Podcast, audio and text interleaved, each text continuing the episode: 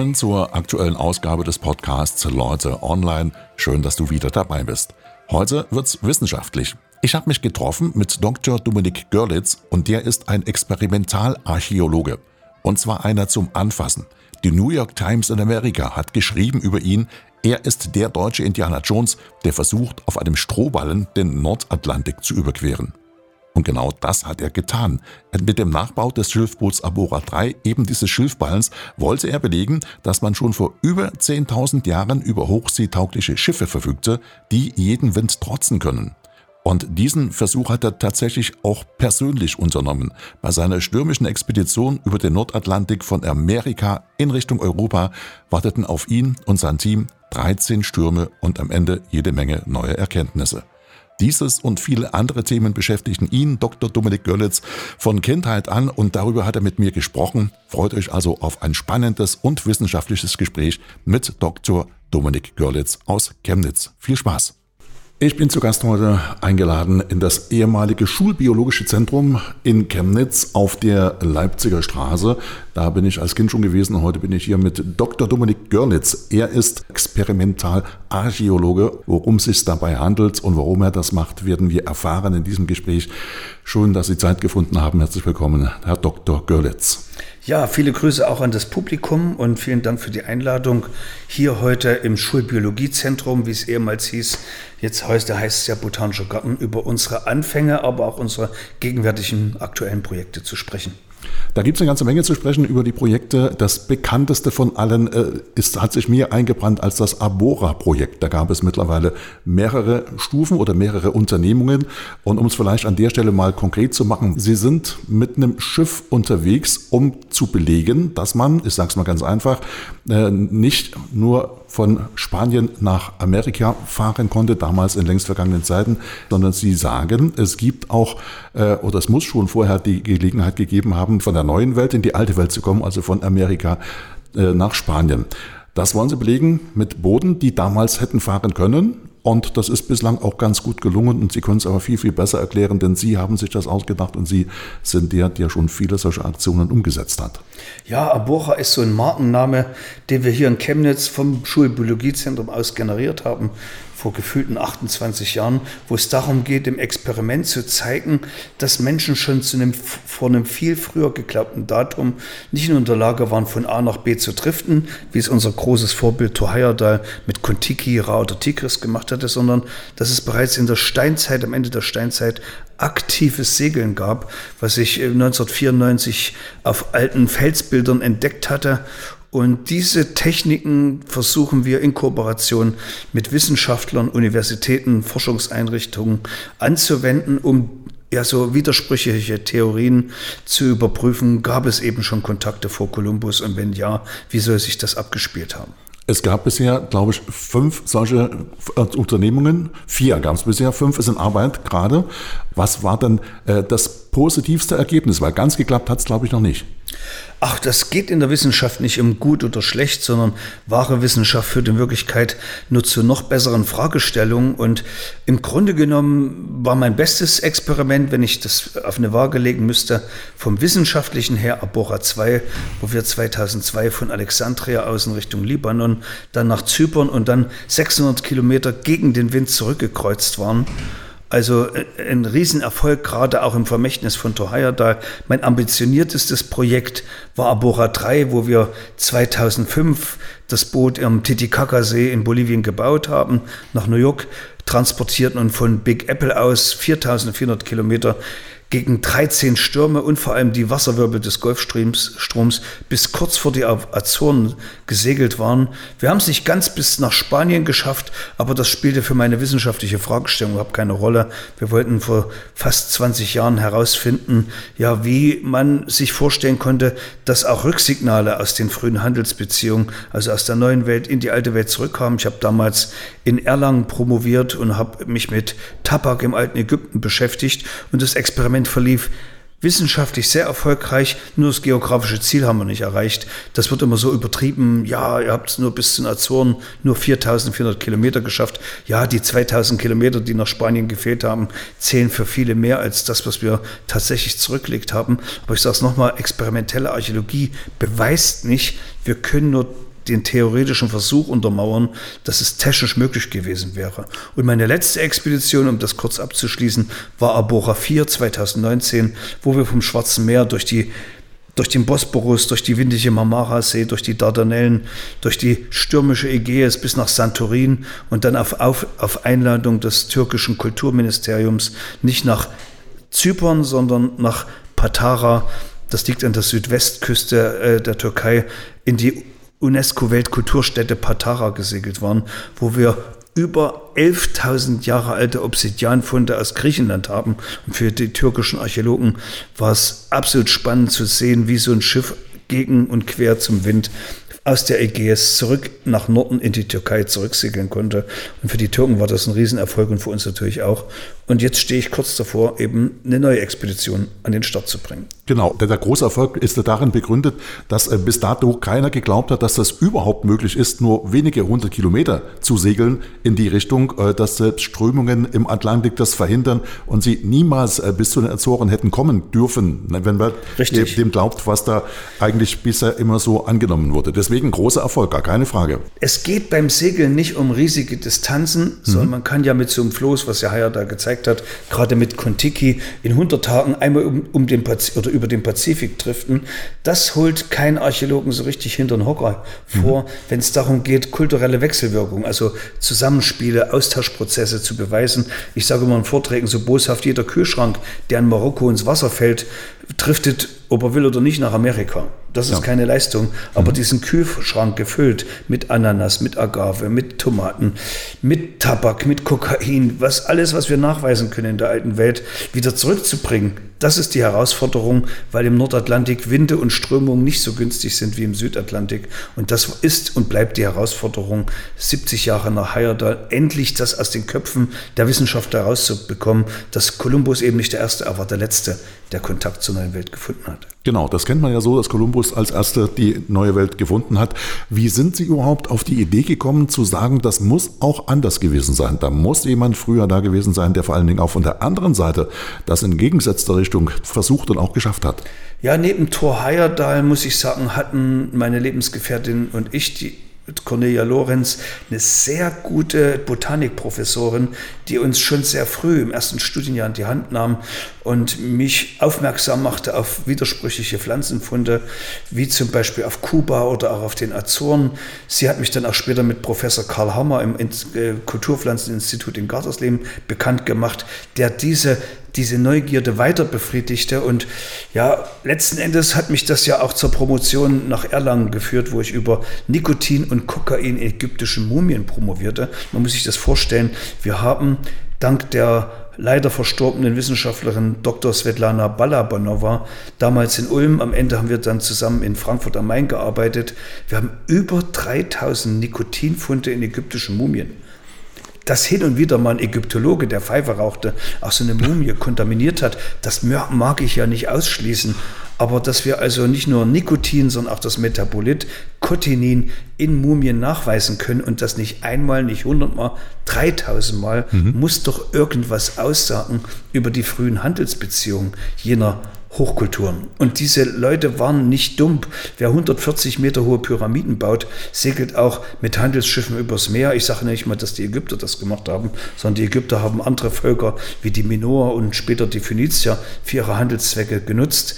Aber Internationalismus, Kosmopolitismus sind viel älter, als wir das heute nachweisen können. Und ein Ausdruck dafür ist eben die Verschleppung von Tieren und Pflanzen. Und das ist halt mein Doktorthema, was ich neben Abora eben aufgebaut habe.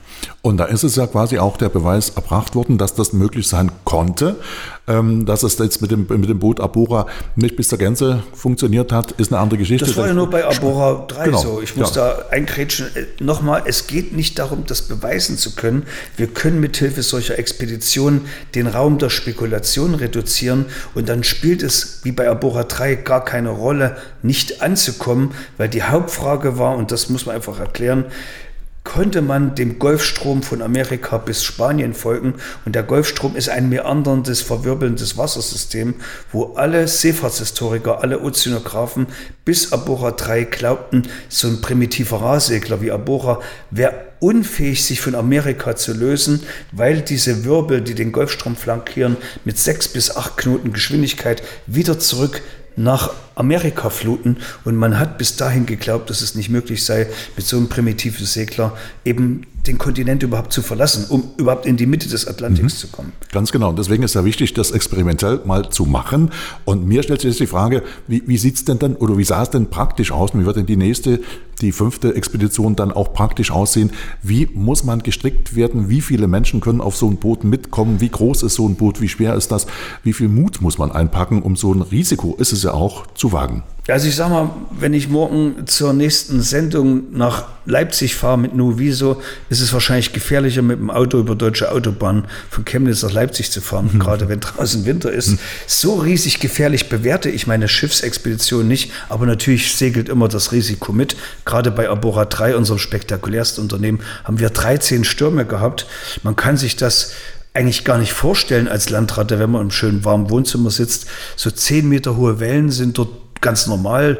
Die sind aber auch nicht so gefährlich, wie man sich das vorstellt. Aber man muss schon Respekt vor der Natur mitbringen, viel üben, Segeltraining, das ist das, was wir als Arbora-Verein, der auch hier in Chemnitz installiert ist, immer und immer wieder üben. Wir gehen also nicht nur auf sächsischen oder thüringischen oder sachsen-altinischen Gewässern trainieren. Wir wollen dieses Jahr wieder aufs Mittelmeer, um unsere Crew für, das, für den Ozean fit zu machen. Wir werden da mit dem Verein aus Österreich zusammen segeln. Auch geht es da um Kinder- und Jugendausbildung. Miro Morne heißt das Projekt aus Österreich, wo über 2000 sozial benachteiligte Kinder auf Schiffen, die von Unternehmern gesponsert werden, mal segeln dürfen, um das, auch diesen Kontakt zur Natur zu bekommen. Das werden wir natürlich auch mit unserem Chemnitzer Bohrerverein ausnutzen, um also uns fit zu machen, aber auch den Kindern die Chance zu geben, mal mit so einem altertümlichen Seefahrzeug unterwegs zu sein. Und der Ozean selber ist nicht böse, wenn man die Natur respektiert, weil die Natur gibt ja immer Zeichen. Äh, und wenn man klug genug ist, die zu verstehen, kann man sehr wohl mit so einer Nussschale auch ohne Motor über den Ozean segeln. Mhm. Nussschale ist gerade das Stichwort. Äh, wie groß ist so ein Schiff? Äh, aus was ist es gemacht und wie lang ist das Ganze?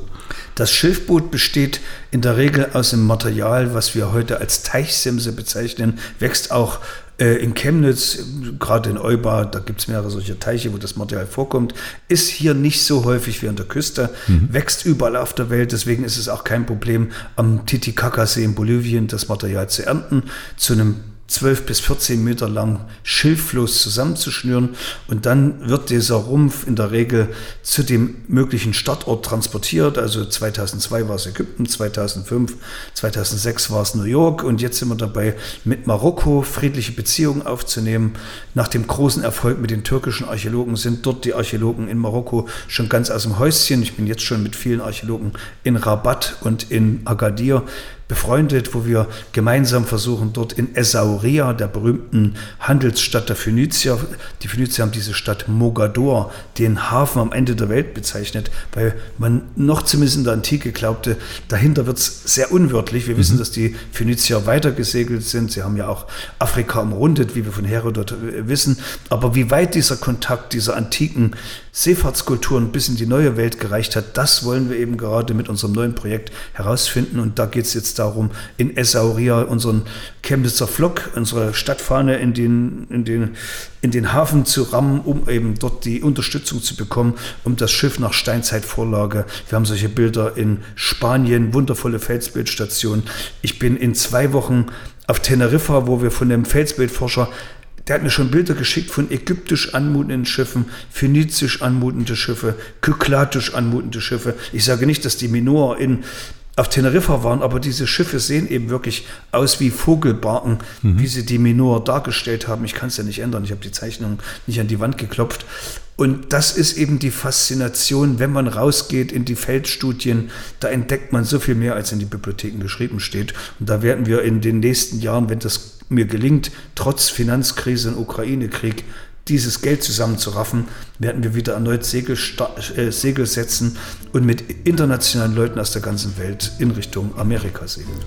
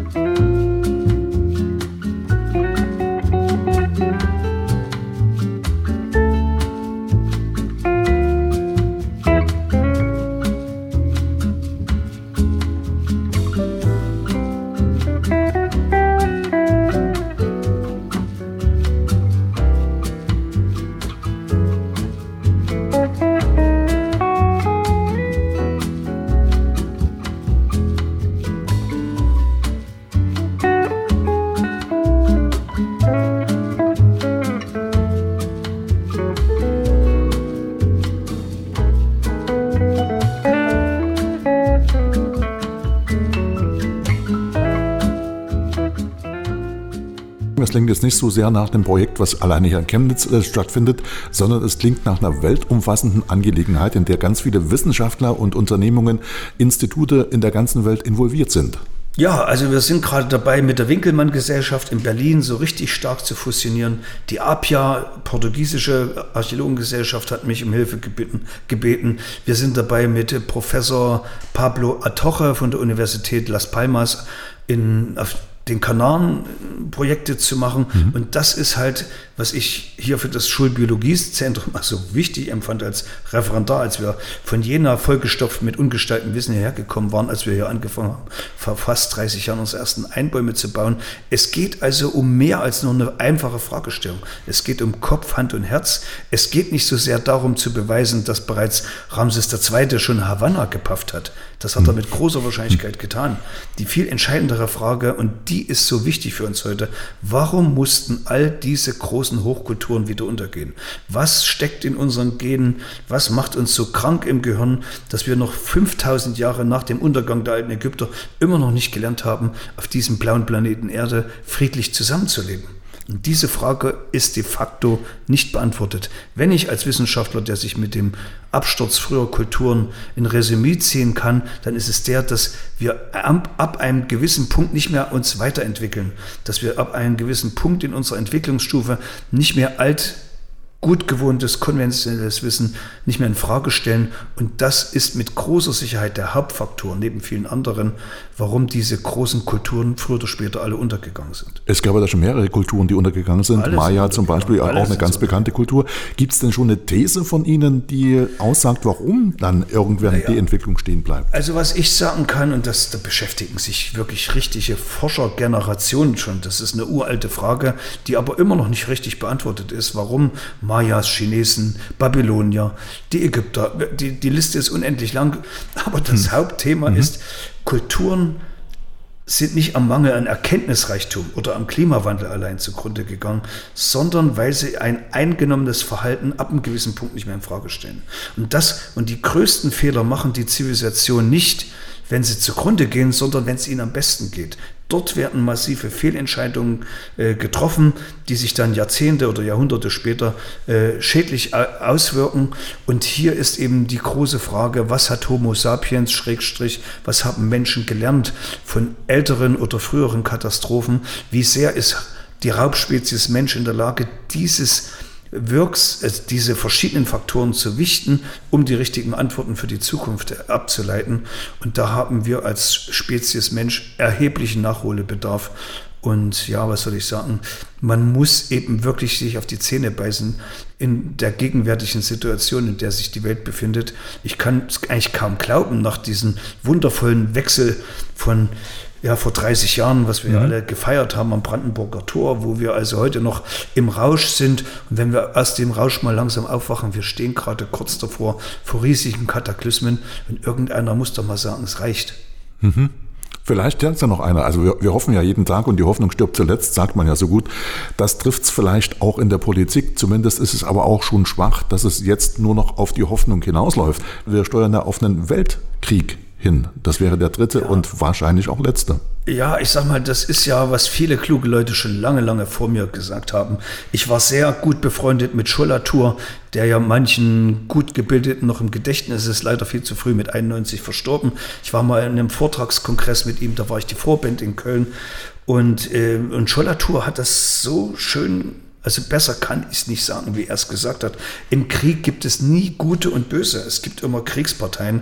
Und lassen Sie uns nicht über aktuelle Probleme sprechen, weil da bin ich wirklich kein Spezialist. Mhm. Ich bin der Spezialist für das Altägyptische, für die alten Hochkulturen, die alten Mesopotamier. Und wir können das am Absturz der ägyptischen Kultur sehr schön nachvollziehen. Ich spreche da insbesondere über die vierte Dynastie, die also in Kairo auf dem Gizeh-Plateau äh, eines der sieben Weltwunder, das einzige, was heute noch steht, gebaut haben, die großen Pyramiden von Gizeh. Man muss sich das vorstellen, vor viereinhalbtausend Jahren waren die in der Lage, 140 Meter, fast 150 Meter hohe Wolkenkratzer zu bauen, aus Millionen Tonnen Gestein, die so präzise zusammengefügt sind, dass sie heute noch stehen.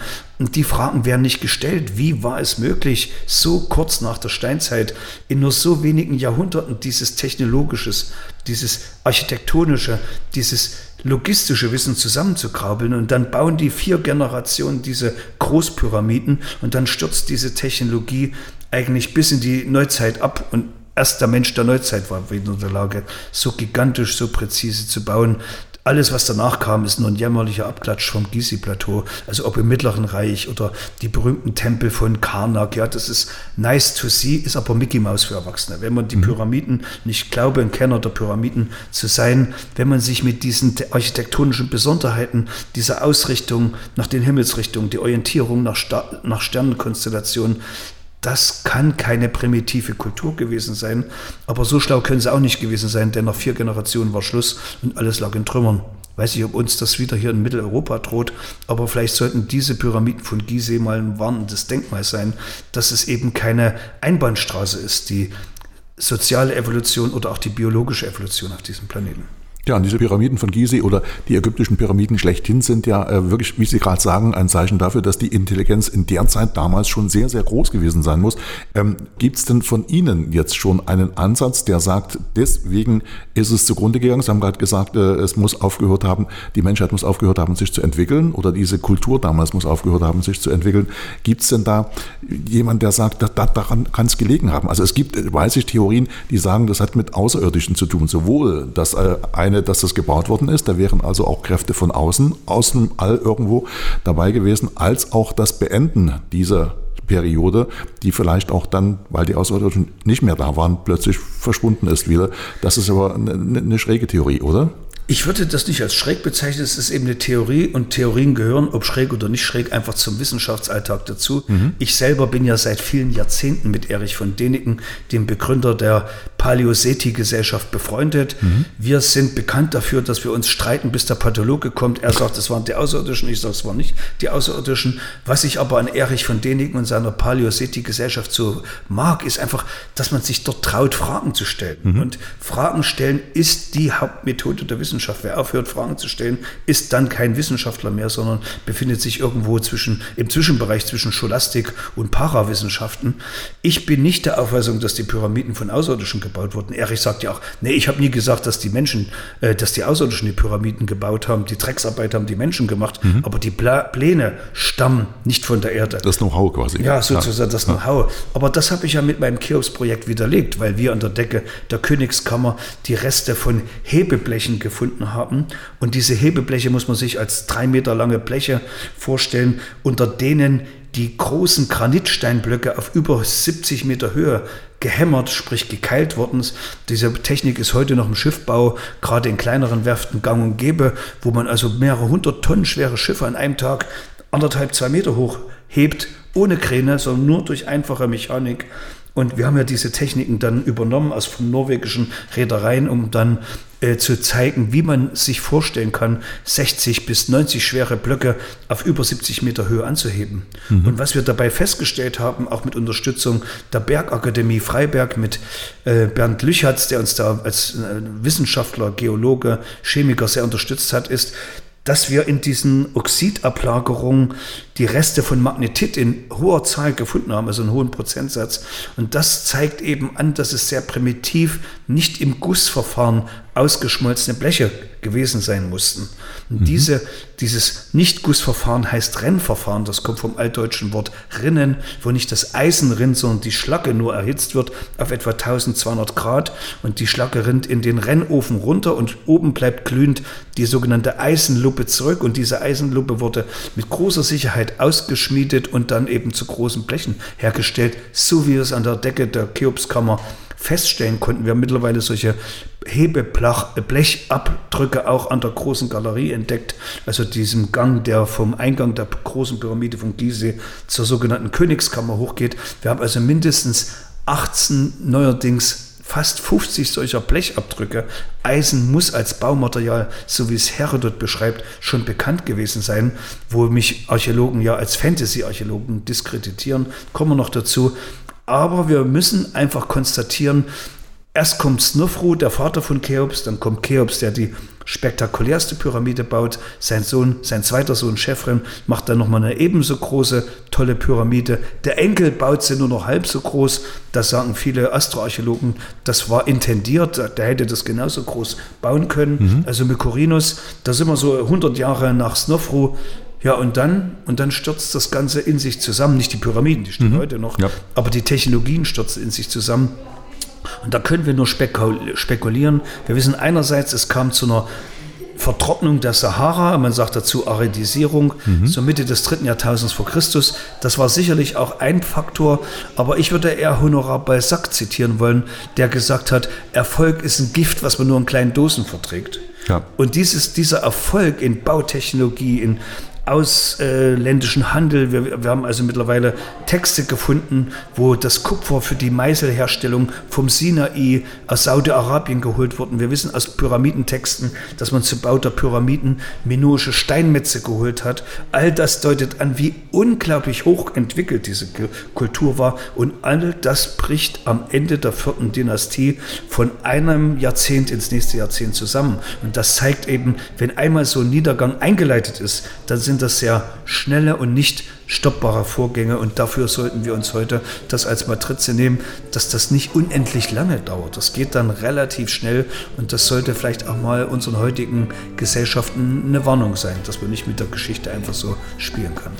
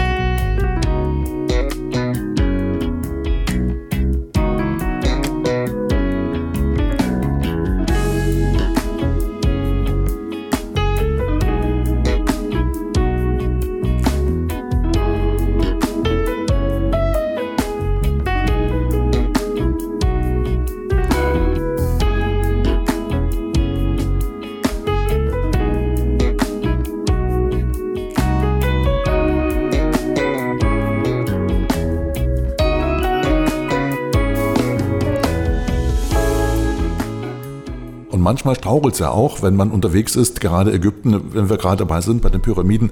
Da gab es ja vor einigen Jahren, da ging die Kunde um, dass also Dr. Görlitz und sein Team quasi Ägypten verlassen mussten. Da sind Leute äh, ins Gefängnis gekommen, weil da was passiert sein soll, was aber nicht passiert ist. Ja, Sie sprechen ja da den berühmt-berüchtigten Cheops-Skandal an. Mhm. Wahrscheinlich der größte Skandal in der Archäologie seit Heinrich Schliemann, wo ich also angefeindet wurde von, ach, von, eigentlich von der ganzen Welt, dass wir also dort äh, äh den Krümelklau in der Pyramide gemacht hatten. Ich mhm. war gerade in New York und habe für einen meiner Sponsoren einen Vortrag im Liberty State Park gehalten, wo sie mich aus dem Vortrag rausgeholt haben. Dominik, du bist in allen Nachrichtensendungen.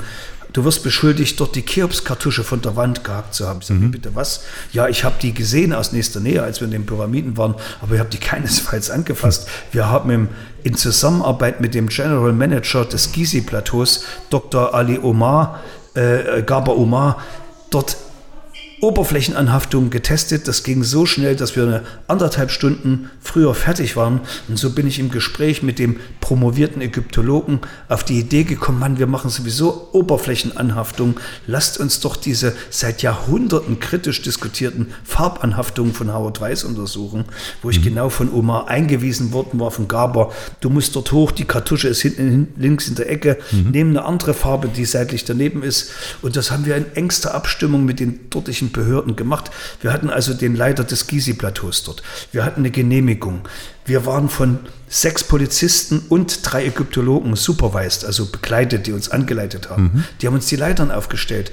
Wie bitteschön soll ich als Chemnitzer äh, auf ein total bewachtes Gelände einbrechen und dort irgendwelche Proben stehlen ohne Zusammenarbeit der dortigen Behörden? Das ist alles absurd. Das ist Absurdistan. Wir hatten ganz offiziell eine Genehmigung beantragt. Ich habe mich vorher zweimal mit den Archäologen getroffen, habe den an den Befunden von Stefan Erdmann, der diesen Effekt als erster wahrgenommen hatte, wir haben denen die Bilder gezeigt, wir haben erzählt, was wir machen, wie wir es machen, warum wir es machen, dass wir die Proben mit nach Deutschland, nach Dresden ins Fresenius-Institut nehmen. Das war in bester Abstimmung, bis eben Saya Was, der Hunky Punk der Ägyptologie, ich kann ihn nicht anders äh, bezeichnen. Ich habe keinen Respekt vor diesem Mann, der ist ein Lügner, ein Diffamierer und der hat uns dann also unsere Analyse genutzt, um seinen damaligen äh, Nachfolger Mohammed Ibrahim unter Druck zu setzen, dass er nicht der Richtige sei, nachdem man Havas das dritte Mal als Antikenminister abgesetzt hatte. Also wir sind eigentlich zum falschen Ort, zum falschen Zeitpunkt in Ägypten erschienen. Man hat unsere Untersuchung aufs Schärfste diffamiert und auch politisch diskreditiert. Und ich muss schon sagen, es war schon ein starkes Stück, dass wir dort in Deutschland auch verfolgt wurden, weil wir hatten eine Genehmigung und haben das unter Aufsicht getan. Das allein hätte ausreichen müssen, dass das alles, eine, wie sagt man auf Englisch, blatant Deformation, also mhm. eine bösartige Deformierung war. Und es hat mir fünf Jahre Zeit gekostet, 80.000 Euro Rechtsanwaltskosten. Das muss ich auch mal hier sagen. Das mhm. war nicht irgendwie mal so ein kleiner Skandal im Sperrbezirk, sondern das war eine richtig große Affäre, wo wir mit Anwälten von Interpol, Anwälten in London, in Deutschland gearbeitet haben, die uns dann drei, nee, fünf Jahre später, 2018 im April, haben die uns dann ägyptische und äh, englische Anwälte freigeschossen und mit Beschluss vom Kriminalgericht attestiert, dass es eine wissenschaftliche Untersuchung war und kein Kunstraub wie in Dresden. Und es gab ja damals äh, ein Urteil und es gab ja auch, glaube ich, die Bedingung, genau. dass Dr. Görlitz nie mehr nach Ägypten einreist. Die ganzen Dinge sind ja mittlerweile alle aus der Welt alle geschafft. Vom Tisch. Wir und auch das Urteil also, ist ja wieder widerrufen quasi. Ja, man muss sich das vorstellen, diese Anschuldigung, die auf der frei erfunden war. Also Havas ist 2013 im Dezember an die Presse getreten. Deutscher Archäologe hat im Auftrag der Juden versucht, die Pyramiden umzudatieren. Er wollte durch, den, äh, durch das Beseitigen der Kartusche von Pharao Khufu, also Cheops, widerlegen, dass nicht die Ägypter, sondern die Juden unter König Salomon die Pyramiden gebaut haben. Mhm. Also das ist erstmal schwerste Form Rassismus ja. und Judenbeleidigung. Ja. Also wir haben also sofort uns bei den Autoritäten entschuldigt. Ich hatte selber die persönliche Handynummer des neuen Anti amtierenden Antikenministers, der sofort gesagt, stopp, wenn irgendwas schalf, schall, falsch lief, dann lag das an unserer Seite, nicht an mhm. euch. Da gibt es einen sehr schönen Artikel, wer mir das nicht glaubt. Al-Acham Weekly am 13. Dezember 2013 hat der ägyptische Antikenminister uns aus der Front rausgenommen. Mhm. Aber der aggressive Druck von Hawass und seinen Chargen hat bis 2014 dazu geführt, dass sechs Ägypter für drei Jahre lang eingesperrt waren. Ja. Wegen nichts. Wir haben also Geld eingesammelt, wir haben also auch äh, die ägyptischen Anwälte unterstützt. An dieser Stelle möchte ich auch unseren Anwalt Shahin sehr loben, aber auch Robert Bawal und Professor David Rohl, ein Londoner Ägyptologe und der uns geholfen hat, eben das alles mal auf richtige faktalische äh, wie sagt man, Stufen zu stellen, mhm. mhm. habe ich gerade versprochen. Nicht, zu, und nicht unerwähnt muss auch bleiben äh, Professor Robert Schoch aus dem Boston University College, der uns mit seinen Bildern, der kategorisch beweisen konnte, dass wir die Kartusche nie beschädigt haben. Das war zu Zeiten von Havas irgendwann zwischen 2004 und 2006 passiert. Mhm. Und uns haben sie das aber auf die Schultern gepackt. Und da muss man schon sagen, das war Mickey Mouse für Erwachsene. Das hat sehr viel Spaß gemacht für diejenigen, die mich kritisieren konnten. Aber die Wahrheit kommt irgendwann ans Tageslicht. Und 2018 nochmal hat das Kriminalgericht in Kairo uns attestiert, dass es eine wissenschaftliche Untersuchung war und keine Beschädigung der, Pyram der ägyptischen Altertümer. Das wollten wir jetzt nochmal ganz deutlich rausstellen, weil ja meistens auch so Dinge haften bleiben, die mal gesagt sind und dann braucht es ganz viel Arbeit, das wieder quasi in die ja, richtige Richtung unbedingt. zu rücken und danke, das wollten danke. wir hier damit auch tun. Es ist also alles gut gewesen von Anfang an auch und nicht erst im Nachhinein, sondern das Ganze ja. hatte von Anfang an Hand und Fuß und vor allen Dingen auch die erforderlichen Genehmigungen. Ja, und äh, das, was auf dem Papier steht, ist dann auch juristisch irrelevant, mhm. sondern juristisch relevant ist und war, wie diese Genehmigung Genehmigung gelebt wurde. Wir wurden also von Ägyptologen empfangen, wir mhm. wurden von Ägyptologen assistiert. Nicht ich habe die Leitern zur Beprobung aufgestellt, sondern die Ägyptologen, drei Stück an der Zahl. Wir waren von der Polizei bescheinigt, wir haben die Proben gezeigt, wir haben gezeigt, was wir machen, wie wir es machen, wie wir, wir sind beim Rausgehen, habe ich nochmal alles offen gezeigt. Und das ist, was juristisch entscheidend ist. Wir haben überhaupt kein Aneignungsmotiv gehabt. Im Gegenteil, wir haben auf eigene Kosten, das hat uns mal 10.000 Euro Untersuchungskosten, die unsere Sponsoren bezahlt haben, gekostet um der Wissenschaft neue Belege, wie eben die, der Präsenz von Eisen in der vierten Dynastie, das ist ja, was sich immer noch nicht durchgesetzt hat, mhm. durch diese juristischen Anschuldigungen, wir hätten diese Daten ohne Genehmigung äh, geliefert und deswegen wird es in der Wissenschaft nicht akzeptiert. Pustekuchen, stimmt nicht. Wir sind rehabilitiert und wir haben das Eisen im Verbau gefunden. Genau das, was viele moderne Ägyptologen den Altägyptern absprechen. Sie kannten kein Eisen, aber da kann ich nur noch mal sagen, geht bitte in die Bergakademie Freiberg, sucht den Herrn Professor Lüchertz. Der hat mir unabhängig von unseren Befunden weitere Befunde gezeigt, dass man im Alten Reich und erst recht in Mesopotamien im dritten Jahrtausend, tausend Jahre vor den Hethitern, sehr wohl wusste, wie Schmiedeeisen hergestellt wird und dass das auch schon tausend Jahre vor den Hethitern im Gebrauch war.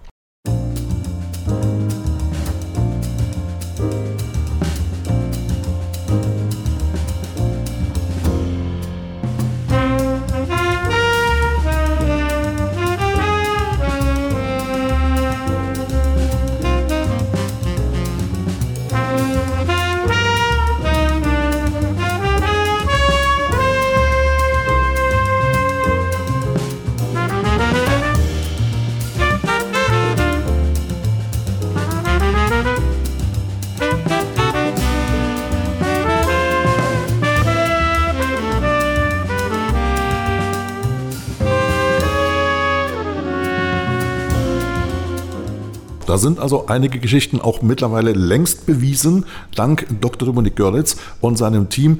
Und ähm, ich habe gerade gesagt, wir haben das Ganze jetzt nochmal aufgerollt, um die Rehabilitierung quasi, beziehungsweise den Fakt herauszustellen, dass es überhaupt keine Rehabilitierung bedarf, sondern es war ja alles in Ordnung. Gibt es denn mittlerweile wieder äh, Aussichten auf neue Projekte in äh, Ägypten? Ach, wir haben durchaus, ich habe also noch Kontakt zu den Ägyptologen. Äh, ich habe auch noch Kontakt zu äh, unseren Leuten, die also bei dieser Beprobung mit dabei waren.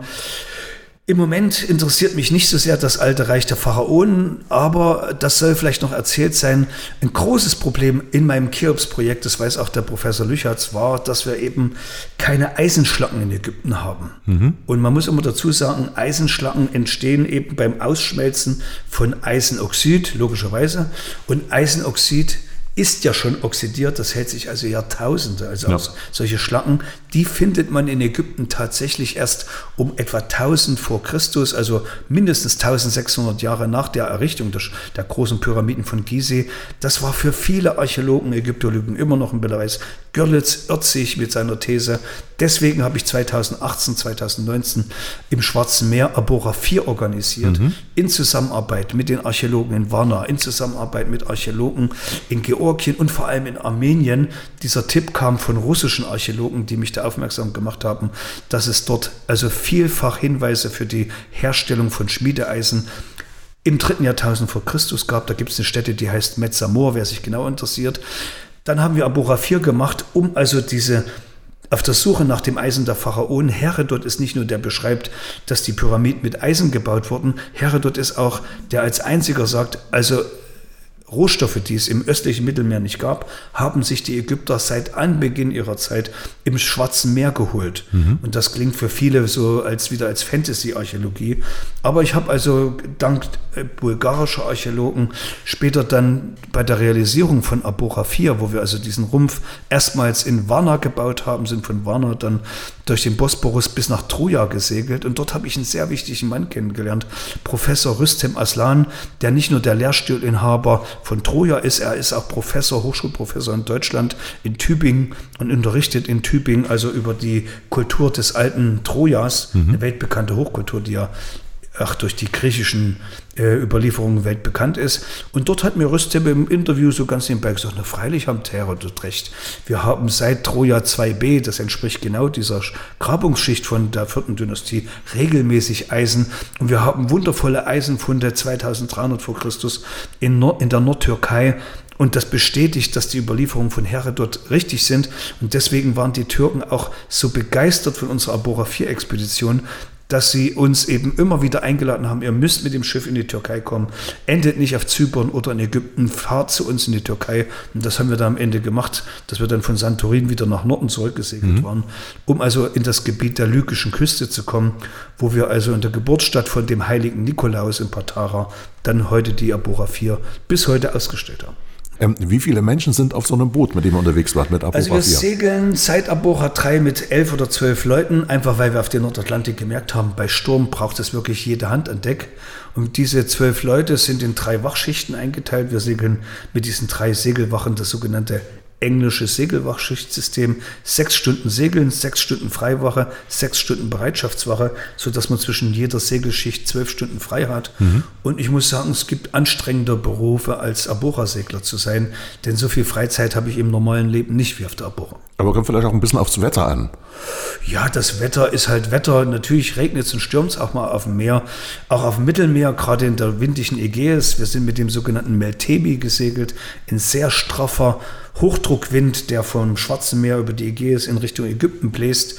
Und dieser Wind hat mitunter auch schon mit acht Windstärken uns manchmal ins Schwitzen gebracht. So mhm. ist es nicht. Wir haben also Bilder, da denkt man, die Welt geht unter.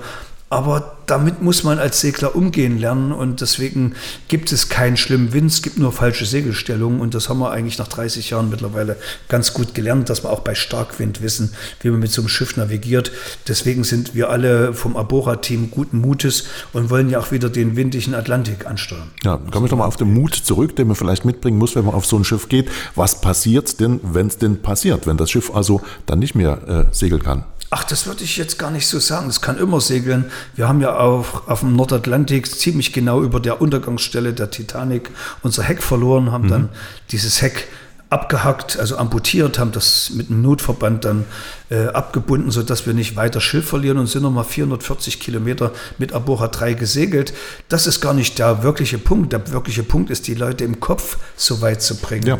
Und das ist halt, wo ich als Abora Teamleader sage, es sind eben Fähigkeiten und Fertigkeiten, die auch in der Industrie so begehrt sind. Warum ich eben viele Vorträge bei Großunternehmen halte, äh, in meiner Fünf-Sterne-Redneragentur, warum ich dort eben sehr gebuchter Gast bin, mhm. weil wir eben über Teammanagement, Schwarmeffekte im Unternehmen viel ableiten können, die wir auch beim Segeln brauchen oder umgekehrt die Unternehmer suchen, warum ich dort eben viel über meine Abora-Projekte berichten darf.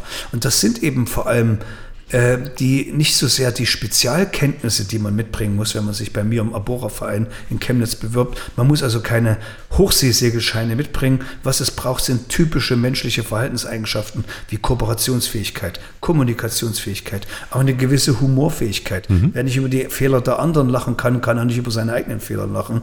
Und es sind nicht die großen Dinge, die einen an Bord entzweien, sondern wenn man nachts im zweiten Schlafsack kriechen will und der Nachbar macht sich noch eine Fettbämme und der Salzstreuer fliegt in den Schlafsack. Da bist du bereit zum Ausflippen, vor allem wenn du sechs, sieben, acht Wochen im Segelstrich bist. Und so müssen wir die Leute hin, hinbekommen, dass wir also miteinander segeln und Fehler nicht als was Schlechtes bestrafen. Natürlich meckere ich auch viel rum, aber das muss am Anfang sein. Aber eigentlich geht es darum, Fehler als ein Geschenk des Teams aufzunehmen, dass man eben Fehler macht, daraus lernt und die Fehler nicht wiederholt. Und das sind so Unternehmenskulturparameter, die wir, an, an, die wir eben als Abora-Team an Neulinge stellen, die eben sich bei mir melden, und das sind ganz viele in letzter Zeit, mhm. die unbedingt bei einer neuen Abora-Mission mitsegeln wollen. Und vielleicht so viel zur Werbung. Wir haben einen Abora-Verein, die Mitgliedschaft kostet nur 70 Euro im Jahr. Das sind also nicht mal 10 Euro im Monat. Und da kann man sich bewerben, wer handwerklich begabt ist, wer wissenschaftlich interessiert ist. Wir suchen natürlich viele Mitstreiter, die uns helfen, die Herausforderungen der Zukunft zu meistern. Gibt es da eine Adresse, Webadresse, die man gleich nennen könnte? www.abora.eu, da gibt es einen Briefkasten, mhm. da könnt ihr euch bei mir bewerben und in der Regel antworten wir relativ schnell. Ja, und jetzt ist ja gerade die nächste Abora-Mission in Arbeit quasi. Es geht um Abora 5. Was äh, soll da passieren und wann startet das? Wie sind die Vorbereitungen? Also auf Abora 5 hat mich ein Berliner Anthropologe aufmerksam gemacht, Uwe Topper, der viele Jahrzehnte für das Deutsche Archäologische Institut gearbeitet hat. Und Uwe Topper hat unter anderem im Auftrag des DAE äh, im Atlasgebirge Felsbilder konserviert, aufgezeichnet und veröffentlicht. Und dort hat er mit den Berbern abends immer zusammengesessen. Mhm. Und die Berber haben ihm immer gesagt, Uwe, Kolumbus war ein Idiot. Kolumbus war gar nicht der erste in Amerika. Wir waren schon Jahrtausende vorher dort, weil wir haben Tabak, der sich ganz grundsätzlich unterscheidet von dem Tabak, den der Kolumbus und seine Nachfahren mitgebracht haben. Dieser Tabak macht Kopfschmerzen, ist krebserregend, ist gar nicht gesund. Unser Tabak, den wir seit Jahrtausenden hier im Atlasgebirge züchten, der stammt auch aus Amerika und den haben wir vor Jahrtausenden mitgebracht und das war so, wo ich als Promovierter gesagt habe, ich habe ja über Tabak im alten Ägypten promoviert, kann das wahr sein? Gibt es das? Und deswegen bin ich jetzt doch relativ eng schon dran an den marokkanischen Archäologen, aber auch an den Archäologen auf den Kanarischen Inseln, die ja die Nachbarn sind von Marokko im Atlantik. Und da ist einfach ein Universum an Dingen, die dort noch auszugraben und zu entdecken sind.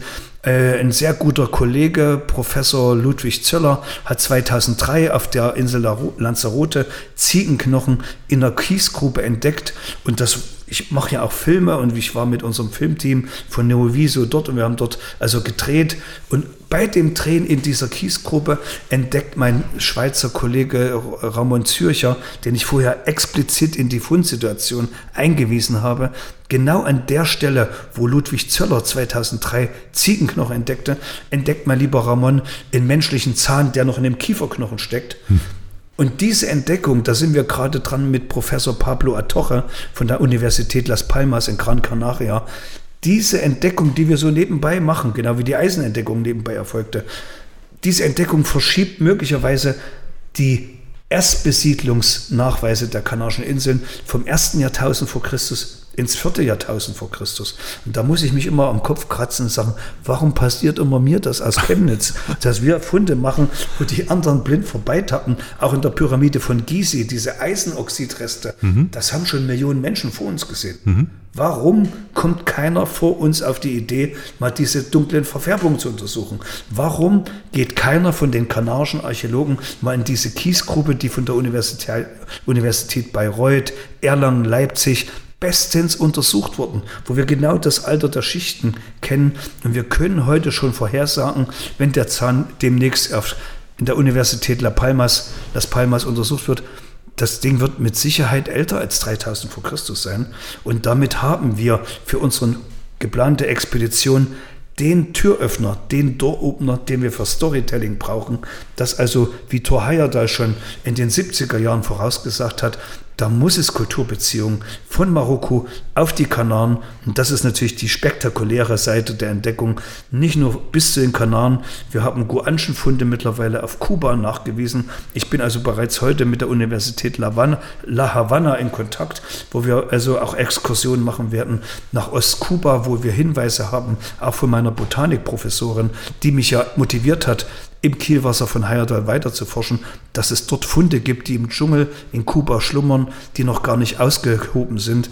Ich habe diese Woche im Copyshop in Chemnitz ein Buch, was über 140 Jahre alt ist, kopiert von einem Freiherr von Braunschweig, der mit Humboldt und Karl Ritter zusammen äh, geforscht hat. Und dieser Freiherr von Braunschweig beschreibt diese kulturellen Ähnlichkeiten zwischen den Kanaren und den ganzen Antillenbogen bis Yucatan, bis zu den Mayas. Und das kann doch alles keine Fantasy sein. Humboldt war ein hochintelligenter Mann. Mhm. Dieser Freiherr von Braunschweig war ein hochunter, äh, hochintelligenter Mann, ein Kollege von Humboldt, der bei den Expeditionen mit dabei war. Und die beschreiben hellhäutige, blonde Eingeborene, die sowohl im Dschungel von Yucatan als auch Florida leben, ein Dialekt sprechen, der dem Guanchischen sehr verwandt ist, dieselben Tätowierungen, dieselben Schädeltrepanationen, dieselben Begräbnistraditionen äh, haben, die ihre Menschenreste mumifizierten wie die Altkanarios und das soll alles Erfindung von Dr. Dominik Görlitz sein? Nein, nein, liebe Leute, wir werden das in unseren nächsten Filmen zeigen und vor allem mit Abora 5 untermauern, dass es da uralte Handelsbeziehungen von den Berbern über die Kanaren bis in Richtung Kuba und von Kuba über Florida wieder zurück über die Azoren bis in die alte Welt zurückkamen. Das ist eigentlich, was wir schon mit Abora 3 angefangen haben.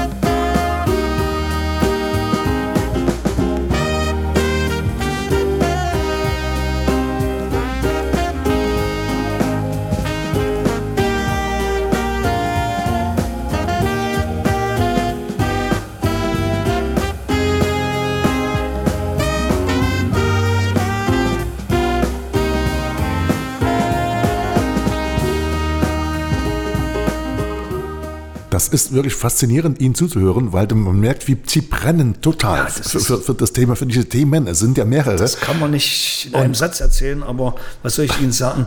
Das ist eben Leidenschaft. Das hat ja Honorar nicht bei Sachs, sondern Nietzsche es gesagt. Das ist die Vorstufe von Verrücktheit.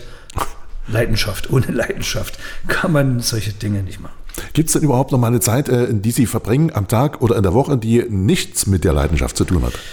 Das kommt selten vor zum äh, ja, Betrübnis meiner Lebensgefährtin Cornelia Lorenz, die ja auch schon seit über 30 Jahren mit im Team ist. Wir haben uns ja im Studium in Jena kennengelernt und sind gemeinsam hier 1994 nach Chemnitz gekommen als äh, Referendare, wo wir hier im Schulbiologiezentrum angefangen haben, mit unseren Schülern Einbäume zu bauen, also im Humboldt-Gymnasium, wo wir also Einbäume gebaut haben, die heute in großen Ausstellungen stehen. Also die Dinger werden noch richtig bekannt werden. Ein Einbaum steht schon im, im Schloss Hoheneck, äh, im Dachgeschoss über dem ehemaligen Frauengefängnis von Hoheneck, wo wir in den nächsten Jahren mithilfe der Gemeinde Stolberg äh, ein Abora Science Center errichtet werden. Der andere Einbaum steht im Science Center in ähm, Braunsbetra in der Zentralwerkstatt Fennerhall, wo wir seit vier Jahren eine Dauerausstellung sehr erfolgreich betreiben. Und das ist eigentlich, was ich so als Pädagoge mitbringe, so dieses Konzept für Kopf, Hand und Herz. Also wenn man Wissenschaft macht, muss es natürlich Zahlen, Daten, Fakten für den Kopf sein. Es muss aber auch was Manipulatives, was Experimentelles dabei sein. Und es muss natürlich das Herz ansprechen, die Neugierde und vor allem auch das Interesse für Technikgeschichte, für Industriegeschichte ansprechen. Das ist ja der Punkt, warum wir hier in Chemnitz eigentlich ganz gut aufgestellt sind. Gab es eigentlich irgendwann in Ihrem Leben, also ganz am Anfang dann, eine, einen Moment, eine Begebenheit, eine, ich weiß nicht, ein- einen, einen Zünder quasi, der Sie angeschnipst hat, angemacht hat, über genau diese Dinge nachzudenken? Also teils, teils ja. Also aber eins muss ich sagen, ich habe schon als Kindergartenkind von solchen Ex Explorationen geträumt, wo wir über Nacht, äh, mit nachmittags schlafen mussten. Das war für mich ein Graus.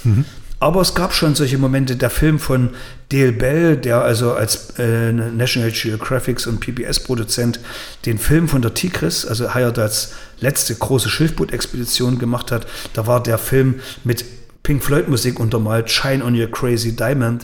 Da sind bei mir wahrscheinlich als Schüler damals in der DDR alle Schrauben weggeflogen.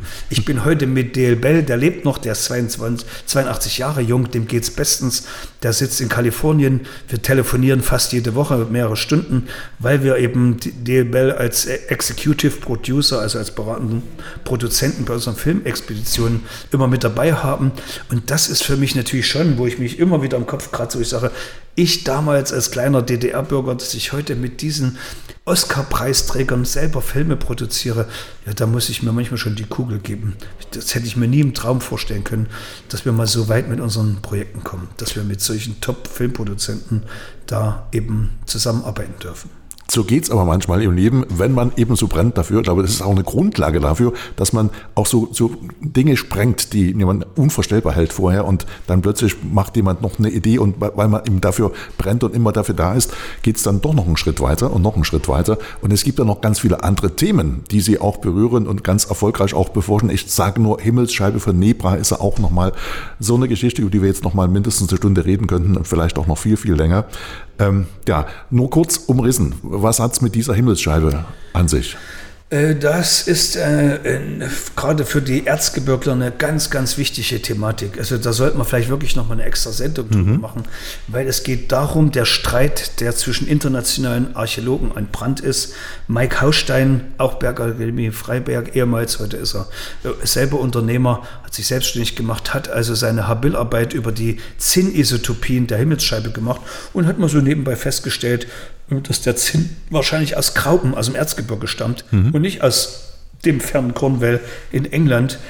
Und ich bin dort mit Hilfe eines leider verstorbenen äh, Montanarchäologens ähm, äh, Günther Eckert aus Schneeberg wie die Jungfrau zum Kinde gekommen, wo mich Günther vor ungefähr sechs Jahren fragte, kannst du dich da nicht mal drum kümmern? Wir haben schwerwiegende Hinweise, dass es durchaus Kulturbeziehungen der alten Ägypter bis ins Erzgebirge kam. Da dachte ich erst, was trinkt denn der für einen Tee? äh, wie, ja, Ägypter ein Erzgebirge? Spinnt der? Aber heute weiß ich, dass das eben kein Gespinne war. Natürlich sind die Ägypter nicht persönlich ins Erzgebirge gekommen. Hier können wir wieder den berühmten Herodot zitieren, der sagt, dass es eben sehr früh Kulturbeziehungen über die Alpen bis ins ähm, nordeuropäische gab. Er spricht ja da von der Ostsee, ein großer Süßwassersee nördlich der Alpen. Er nannte das nördlich der Hyperborea, also das sind die Leute, die hinter dem Wald leben im Dunkeln. Und dort kommt der Zinn her im Gefolge des Bernsteinhandels. Und wir wissen es, dass der Bernstein ausschließlich im Altertum nur von der Ostsee stammt. Der wurde bis nach Indien verhandelt, der wurde bis an die Küste Marokkos verhandelt. Es gab nur ganz wenige andere Völker, die überhaupt Bernstein angefasst haben. Das waren die Mayas, die hatten eine kleine Fundstelle auf Kuba und es gab die in Myanmar, die hatten auch ein bisschen Bernstein, aber 90 Prozent und mehr stammten ausschließlich von der Ostsee und wurden eben durch diese Aunjetitzer-Kultur, die auch die Himmelsscheibe von Nebra hergestellt haben, verhandelt über viele Zwischenhändler bis nach Ägypten. Und das ist, hat mich bei der Himmelsscheibe von Nebra dann so begeistert. Ich bin, wie gesagt, über Professor oder Dr. Mike Hausstein zu diesen Forschungsergebnissen gekommen durch meinen hervorragenden Kontakt, insbesondere zu den türkischen Archäologen in Troja. Die sind genau wie wir auf der, auf der Meinung, dass der ganze Zinnhandel, so wie es Herodot beschreibt, über verschiedene Handelsrouten, über die großen Ströme Eider oder äh, über die Donau natürlich in erster Stelle, auch in Nebenflüsse der Donau, übers Schwarze Meer, über Troja und Limnos in die Richtung Ägäis ging. Und das ist eben Wissenschaft zum Anfassen. Und da muss ich einfach sagen, da haben die Bayern uns was voraus. Die mhm. Bayern haben so, ein, so was, wir san mir die wissen, was ihre Kulturtradition wert ist. Ja. Wir leben hier in einem der ältesten Hotspots für die Bronzetechnologien auf der gesamten Welt und schätzen unsere eigene Geschichte scheinbar nicht genug. Dass es immer noch gesagt wird, dass wir hier im Miriquidi, der Dunkelwald im Erzgebirge war nicht besiedelbar. Da konnte es keinen frühgeschichtlichen Zinnabbau geben. Pustekuchen, natürlich wurde hier vor viereinhalbtausend Jahren schon Zinn abgebaut, spätestens ab der Aunjetitzer Kultur. Und das können wir in der Himmelsscheibe von Nebra dokumentieren das ist aber nur ein Fund von vielen Funden. Die tschechischen Archäologen haben im Egertal, in Kardan, in Komotau, in, in Prag so viele Hortfunde von frühgeschichtlicher Bronze gemacht. Und ich kann nur appellieren, kommt, wenn unser Museum fertig ist, nach Stolberg. Dort werden wir das ausstellen und man kann es sich heute schon in der Fennerhall in Braunspetra anschauen, wo wir diese Uraltgeschichte um die Himmelsscheibe von Nebra zum Leben erwecken. Und das ist Abora, Wissenschaft. Das gehört auch zu Abora. Ich glaube auch, diese Himmelsscheibe von Nebra sollten wir nochmal zum Thema machen. Wir können noch über ganz, ganz viele Dinge reden, aber für diese erste Runde rennt uns die Zeit, glaube ich, davon. Es ist wieder fast eine Stunde, die wir geredet haben, die wir geredet haben, übrigens auch mit freundlicher Unterstützung von äh, Schlenkrich, dem Kaminspezialisten in Chemnitz. Kaminstudio Schlenkrich, vielen, vielen Dank, äh, dass wir auch, äh, auch dank Ihrer Hilfe diesen kleinen Podcast hier machen können und würden gern noch äh, ein, zwei, drei Podcasts mehr machen, auch mit Dr. Görlitz, ganz klar, keine Frage, der sich heute Zeit genommen hat und hierher gekommen ist an dieses Schulbiologiezentrum in Chemnitz in der Leipziger Straße, weil hier vieles seinen Anbeginn genommen hat. Und da gibt es auch einen, der gerade heute uns schon mal getroffen hat, der vor uns auch gerade reinkam ins Zimmer. Ähm, den wolltest du noch mal kurz nennen, ne? Ja, das ist der Jochen Weiß, der nächste Woche oder Ende Januar, Anfang Februar in Ruhestand geht mit dem Herrn Weiß, also Jochen Weiß. Der war von Anfang an dabei, wie wir hier die Einbäume vom Humboldt-Gymnasium kommt, gebaut, geschnitzt, aufgetakelt haben. Ein Jahr später haben wir einen der beiden Einbäume hier wieder zu einer Piroge aufgetakelt, der ja, wie gesagt, in Stolberg ausgestellt werden wird, dieser berühmte, ja, erweiterte Einbaum, wie man so schön im Fachchinesischen sagt. Und mit diesen Fahrzeugen sind wir auch richtig auf der Ostsee gesegelt und das ist ja eben, wo ich sagen muss, Wissenschaftspräpedeutik. Früher waren die Gymnasien wie viel mehr im Wissenschaftsbetrieb auch mit integriert. Die Lehrer, ich war ja damals auch Lehrer, wir hatten viel mehr Freistunden. Wir konnten uns mit Jugendforscht viel tiefgründiger mit solchen wissenschaftlichen Themen auch in dem großen Schulsystem beschäftigen. Mhm. In früherer Zeit, ich rede jetzt vom 18., 19., 20. Jahrhundert, waren Lehrer ganz intensiv bei der Entdeckung der Altertümer mit beteiligt. Ich glaube, heute geht das gar nicht mehr, weil man gar nicht mehr die Freistellung für solche Expeditionen bekommt. Und da muss ich sagen, bin ich dankbar, dass wir in dieser Zeit hier in Chemnitz im Botanischen Garten aufgenommen wurden, wo wir eben mit dem Herrn Weiß und seinem Team damals eben große Unterstützung erfahren haben. Ohne das wird es wahrscheinlich heute Abora nicht geben. Deswegen auch großer Dank an dieses Schulbiologische Zentrum der Botanischen Garten an der Leipziger Straße in Chemnitz, dass das alles möglich war und auch noch ist. Also da wird auch noch weiterhin ganz viel gearbeitet, dass Kids wieder rangeführt werden an die Natur und Zusammenhänge begreifen und auch mal sehen, wie so Tiere, die sich im heimischen Wald eigentlich bewegen, wie die aussehen. Viele wissen das ja gar nicht mehr. Deswegen also auch großes Dankeschön hier, hier an die Leipziger Straße. Und wenn jemand will, ganz einfach mal vorbeigucken. Ist wirklich eine tolle Sache, kann man sich anschauen. Für den Moment, ähm, vielen, vielen Dank für das Gespräch und die Zeit. Und vielleicht sollte man auch gucken, wenn man interessiert ist an diesem Thema, unter www.abora.eu. Was ist die Webseite der ganzen Unternehmung? Da erfährt man alles, was man darüber wissen muss. Und wahrscheinlich gibt es demnächst auch mal wieder einen zweiten Podcast mit Dr. Dominik Görlitz, der heute die Zeit gefunden hat. Vielen, vielen Dank. Ja, danke auch für die Einladung.